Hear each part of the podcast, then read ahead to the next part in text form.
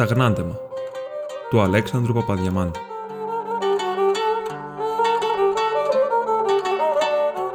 Επάνω στον βράχο της ερήμου ακτής, από παλαιούς λησμονημένους χρόνους, ευρίσκεται κτισμένο το εξοκλήσι της Παναγίας της Κατεβοδότρας. Όλον τον χειμώνα, παπάς δεν ήρχεται να λειτουργήσει. Ο βοριά μένεται και βρυχάται ανά το πέλαγος, το απλωμένον μαυρογάλανον και βαθύ. Το κύμα λυσά και αφρίζει εναντίον του βράχου. Και ο βράχος υψώνει την πλάτη του γίγας ακλόνητος, στοιχείο ριζωμένων βαθιά στην γη, και το ερημοκλήσι λευκών και γλαρών, ως φωλιά θαλασσαετού, στεφανώνει την κορυφή του. Όλων των χρόνων παπάς δεν εφαίνεται και καλόγυρος δεν ήρχεται να δοξολογήσει. Μόνο την ημέρα των φώτων κατέβαινε από το ύψος του βραχώδους βουνού, από το λευκόν μοναστηράκι του Αγίου Χαραλάμπους, σεβάσμιος, με φτερουγίζοντα κάτασπρα μαλλιά και κυματίζοντα βαθιά γένια, ένας γέρον ιερεύς, ως νεωτός της άνω καλιάς των αγγέλων, για να λειτουργήσει το παλαιόν λησμονημένον ερημοκλήσι. Εκεί ήρχοντο τρεις-τέσσαρες βοσκοί, βουνίσχοι, αλειτούργητοι. Ήρχοντο με τις φαμίλιες των τις ανέβγαλτες και άπρακτες, με τα βοσκόπουλά των τα κτένιστα και άνυφτα, που δεν ήξευρα να κάνουν το σταυρό τους, δια να γεστούν και να λειτουργηθούν εκεί. Και στην απόλυση της λειτουργίας, ο γυρεός παπάς, με τους πτεριγίζοντας βοστρίχους εις το φύσμα του βορρά και την βαθίαν κειμενωμένη γενιάδα, κατέβαινε κάτω εις των μέγανα πλωτών Αιγιαλών, ανάμεσα εις αγρίους θαλασσοπλήκτους βράχους, δια να φωτίσει και αγιάσει τα φώτιστα κύματα. Των άλλων καιρών ήρχοντο, συνήθως την άνοιξη, γυναίκες ναυτικών και θυγατέρες, κάτω από την χώρα, με σκοπό να ανάψουν τα καντήλια και παρακαλέσουν την Παναγία την κατεβοδότραν να οδηγήσει και κατεβοδώσει τους θαλασσοδαρμένους εζύγους και τους πατέρας των. Ωραίες κοπέλες με υποκάμισα κόκκινα μεταξωτά, με τραχυλιές ψιλοκεντημένες, με τους χιτούς βραχίωνας και τα στήθη τα γλαφυρά, ήρχοντο να οικετεύσουν δια τα αδελφάκια των που εθαλασσοπνίγοντο δι' αυτάς, δε να τις φέρουν πρικιά από την πόλη, στολίδια από την Βενετιάν και μίλια από την Αλεξάνδρεια. Πάντα να έρχονται, πάντα να φέρνουν. Βοηδάκια λογικά που όργωναν αντί της ξηράς στην θάλασσα, πρόνημα όπως τα δύο εκείνα τέκνα της ιερίας της Δήμητρος, τα μακαριστέντα. Νεαρές γυναίκες ρεμβάζουσε και μητέρες συλλογισμένε ήρχοντο δια να καθίσουν και αγναντέψουν.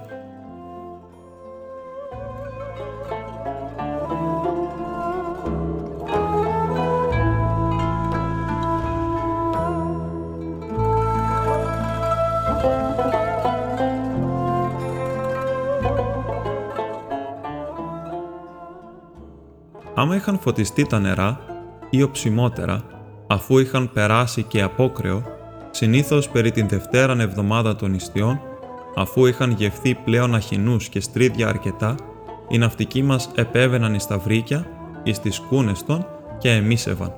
Επήγαιναν να ταξιδέψουν.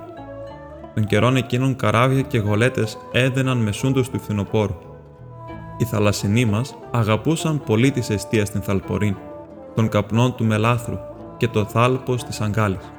Και όταν επανήρχετο η άνοιξη εις την γη, τότε αυτοί επέστρεφαν εις την θάλασσα, εσηκώνοντας τα πανιά τα αιμοδιασμένα και αναρκωμένα από την μακράν ραστόνιν σκάφη, ανά δύο ή τρία την αυτήν ημέρα, και η σκούνα έφερνε βόλτες εις τον λιμένα, εάν ήταν ενάντιος, ή και ούριος αν ήταν ο άνεμος. Η βάρκα επερίμενε διπλαρωμένη έξω εις την προκυμαία. Ο καπετάνιος δεν ετελείωνε τους αποχαιρετισμούς εις την οικία και ολοστρόμος εμάκρυνε τις πανετάδες εις τα καπηλιά. Κι η βάρκα επερίμενε. Και ο Μούτσος έχασκεν επάνω εις το κεφαλόσκαλο. Και ο νεαρός ναύτης, ώστις είχε ανέλθει με τον Μούτσον τώρα από την σκούνα που ήταν στα πανιά, εγίνε το άφαντος. Δύο άλλοι σύντροφοι περασμένοι στα χαρτιά, ναυτολογημένοι, έλειπαν. Κανείς δεν ήξερε που ήσαν και μέσα εις το πλοίο όπου έφερνε βόλτες-βόλτες και στρέφετο ως δεμένον περί κέντρων αόρατων, το κέντρον ήτο μέσα εις τα σκαρδίας και εις τα σεστίας των ναυτικών, άλλος δεν ήτο μη πιδαλιούχος, ο μάγειρος και ένας επιβάτης, ξένος και έρημος, εις τον οποίον είχαν πει «Τώρα, στη στιγμή, να, τώρα, τώρα θα φύγουμε» και είχε μπαρκάρει ο άνθρωπος από 12 ώρες πριν. Ο πλοίαρχος έπρεπε να βάλει εμπρός την καπετάνισσα. Αυτή όφιλε να προπορευθεί, επειδή τον τυχερή βέβαια, και έτσι απεφάσιζε να μπαρκάρει. Τέλος, εσημαζεύεται όλος τρόμος, ανεκαλύπτοντο οι δύο απόντες σύντροφοι, εξεκολούσαν ο πλοίαρχος, έπεφταν τρομπόνια αρκετά, τρομπόνια από το πλοίο, τρομπόνια έξω από την πόλη έκοφταν, εψαλίδιζαν τις βόλτες ταχύτερα, συντομότερα ως να εσφίγγοντο, δια να κόψουν την αόρατον εκείνη κλωστή. Το λεπτόν ισχυρό νήμα, ως μίαν τρίχα ξανθήν, μακράς σχηματιζούσης κόμης, και το σκάφος έβαλε πλώριν προς βοράν.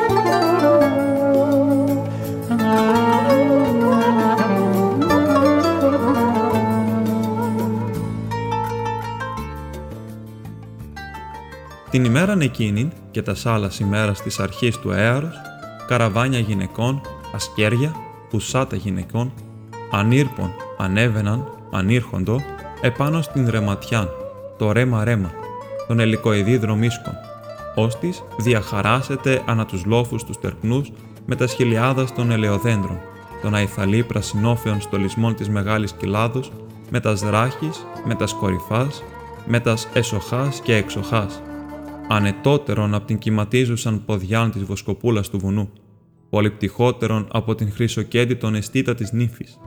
Επάνω εις των βράχων της ερήμου βορεινής ακτής, πλησίων εις το λησμονημένων παρεκκλήσιν της Παναγίας της Κατεβοδότρας, εκεί εγίνεται το μάζεμα των γυναικών, η σύναξη η μεγάλη. Τότε έλαμπον με μεγάλες φωτιές τα κανδύλια της Παναγίας της Κατεβοδότρας. Η γραία μαλαμίτσα η κλεισάρισα του Αγίου Νικολάου έβαλε τις φωνές, έκανε το κακό. Εμάλωνε με όλες τις γυναίκες. Αυτή επήρε το καλαθάκι της, την ρόκαν της, τα δράχτη της και ήλθεν από τον Άγιο Νικόλαον επίτηδες, κατά παραγγελίαν του κυραγγελίου του Επιτρόπου, δια να μαλώσει τις ευλαβητικές. Αλίμονον, η ευλάβειά μας είναι για το συμφέρον, έλεγε σίωσε την υφαλή. Να μην το παρακάνουν και χύνουν λάδια πολλά και λαδώνουν το έδαφος του ναού και τα στασίδια και το αναλόγι και τα δύο-τρία παμπάλαια βιβλία που ήσαν εκεί και τα μανάλια και των τείχων και το τέμπλον και τις ποδιές και αυτά στα Αγίας εικόνας. Αλλά οι γυναίκες δεν την άκουαν. Τι χρειάζονται τόσες φωτιές σαν πυροφάνια, εφώναζε η γριά Μαλαμίτσα. Αυτή είχε μάθει από τον γέροντά της, τον Παπαγεράσιμον, ότι οι φωτιές των καντιλιών πρέπει να είναι μικρές τόσες δα, σαν λαμπυρίδες. Του κάκου, κανείς δεν την οίκουε. Οι ορμαθοί των γυναικών, ομάδε-ομάδε, συγγενολόγοι, διεσπείροντο εις μικρούς όχθους, εις πτυχάς του βράχου, ανάμεσα εις θάμνου και χαμόκλαδα, εις μέρη υψηλά και εις μέρη υπήνεμα, ήρχοντο με τα καλαθάκια τους, με τα μαχαιρίδια τους, διότι πολλές εξ αυτών εισχολούντο να βγάλουν αγριολάχανα, με τα προγεύματά τους τα σαρκοστιανά και αφού είχαν ανάψει τα κανδύλια της Παναγίας, αφού είχαν κάνει μετάνοιες πολλές, στρωτές, είχαν κολλήσει αφιερώματα στην εικόνα και είχαν χορτάσει τα αυτιά τους από τα σνοθεσίας της γριαμαλαμίτσας, εστρώνονται εκεί εις την δροσεράν χλόιν και αγνάντευαν κατά το πέλαγος. Τα βοσκόπουλα εκείνα τάγρια και αχτένιστα και απλοϊκά που τις έβλεπαν από μακράν σαν σκιασμένα, απορούσαν και έλεγαν «Κοίτα τις, τα μάτια έκαμαν».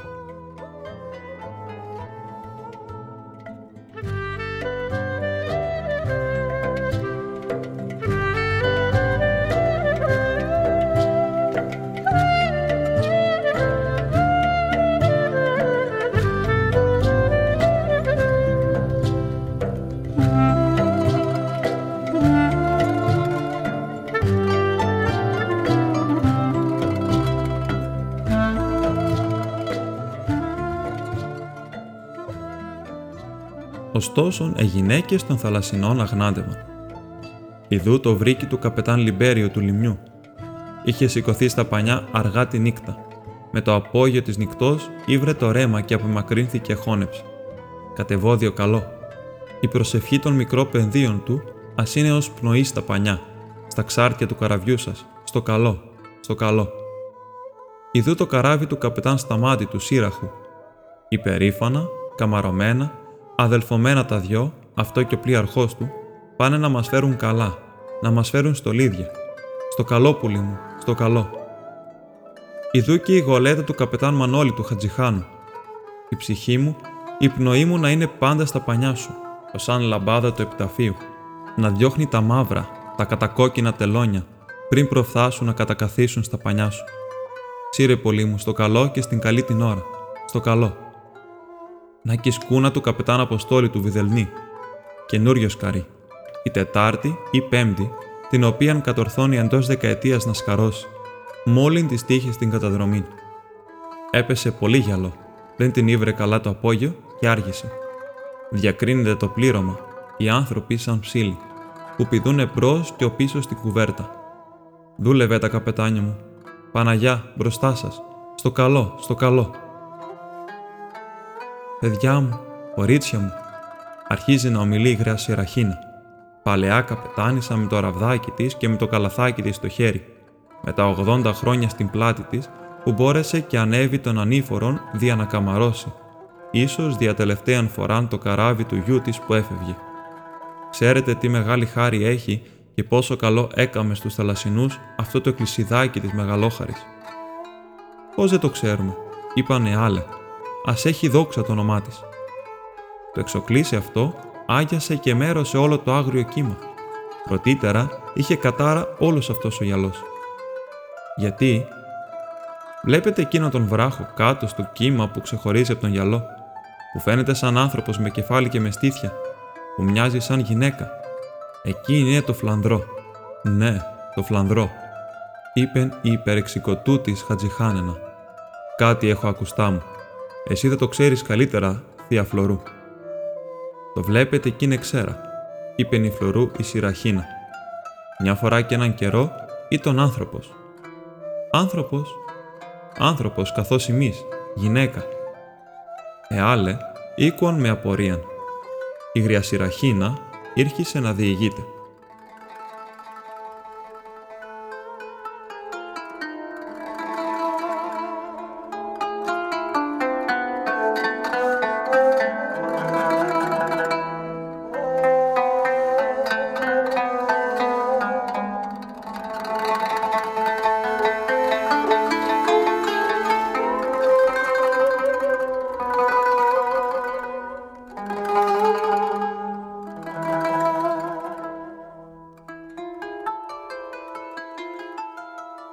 Στον καιρό των παλαιών Ελλήνων ήταν μία κόρη αρχοντοπούλα που την έλεγαν Φλάνδρα ή Φλανδρό. Η Φλανδρό είχε ονοματιστεί έτσι, καθώς μου είπε ο πνευματικός επάνω στον Αϊχαράλαμπον, όσον τον θυμούμε, μακαρία η ψυχή του. Ήμουν μικρό κορίτσι, 12 χρονών, και με πήγε η μάνα μου να ξαγορευτώ την μεγάλη τετράδη. Τι να ξαγορευτώ, εγώ τίποτε δεν ήξερα τα ξεράματά μου. Το τι μόλι ο πνευματικός δεν αγρικούσα φωτιά που με. Το νόημά του δεν το καταλάβαινα. Τα λόγια τα θυμούμουν κι ύστερα από χρόνια. Το κορίτσι πρέπει να είναι φρόνιμο και τροπαλό. Να είναι υπάκο, να μην κοιτάζει τους νιούς. Να αγαπά τον κύριο του και την μανούλα του. Και σαν μεγαλώσει και δώσει ο Θεός και παντρευτεί με την ευχή των γονιών της, άλλον να μην αγαπά από τον άνδρα της. Μόφερε το παράδειγμα των παλαιών Ελλήνων. Οι παλιοί Έλληνες που προσκυνούσαν τα είδωλα. Εκείνον τον καιρό ήταν μια που την έλεγαν Φλάνδρα ή Φλανδρό. Φλανδρό θα πει Φιλανδρό. Φιλανδρό θα πει μια που αγαπά τον άνδρα της. Φλαδρό την είπαν. Φλανδρό βγήκε. Αγάπησε ολόψυχα τον άνδρα της όσο που έχασε τα αγαθά του κόσμου και έγινε πέτρα γι' αυτό. Τον καιρόν εκείνον ήταν ένας καραβοκύρης, όμορφο παλικάρι και αγάπησε το φλανδρό και την εγύρεψε και της έδωσε αραβόνα. Σαν της έδωσε αραβόνα, εσκάρωσε καινούριο καράβι. Και σαν εσκάρωσε το καράβι, έγινε και ο γάμος. Και σαν έγινε ο γάμος, έριξε το καράβι στον γυαλό και εμπαρκάρισε και πήγε να ταξιδεύει. Τότε το φλανδρό ήλθε να γναντέψει, σαν καλή ώρα, σε αυτόν τον έρμο το γυαλό. Ξεκολούσε η ψυχή της που έφευγε ο άντρας της. δεν μπορούσε να το βαστάξει, να στυλώσει την καρδιά της. Αγνάντεψε το καράβι που έφυγε και έκλαψε πικρά και φαρμακώθηκαν και θύμωσαν και αγρίεψαν και θέριψαν. Στον δρόμο τους που ήβραν το καράβι έπνιξαν τον άντρα της Φλανδρός και έγινε αγυρισιά του. Και το Φλανδρό ήρθε και ξαναήρθε σε αυτόν τον έρμο γυαλό και κοίταζε και αγνάντευε και επερίμενε και εκαρτερούσε και απάντεχε. Πέρασαν μήνες, πέρασε χρόνος, πέρασαν δύο χρόνια, πέρασαν τρία. Και το καράβι πουθενά δεν εφάνηκε.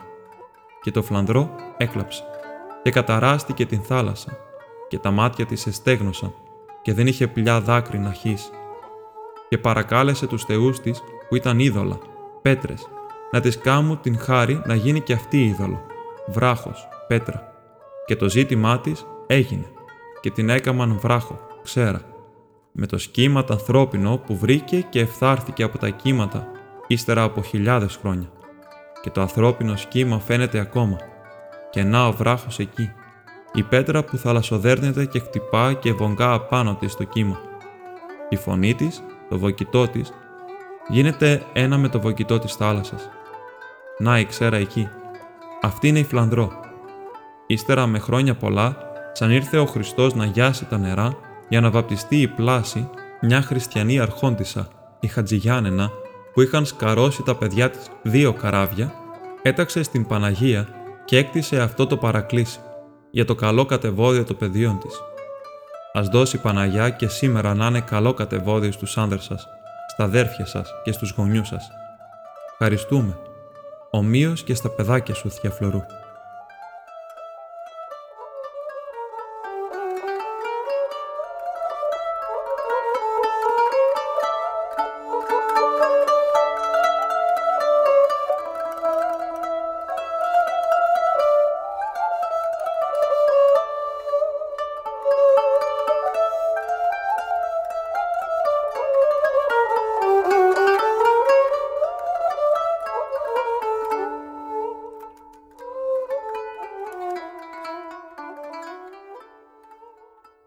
Ο ήλιος εχαμήλωσε κατά το βουνό.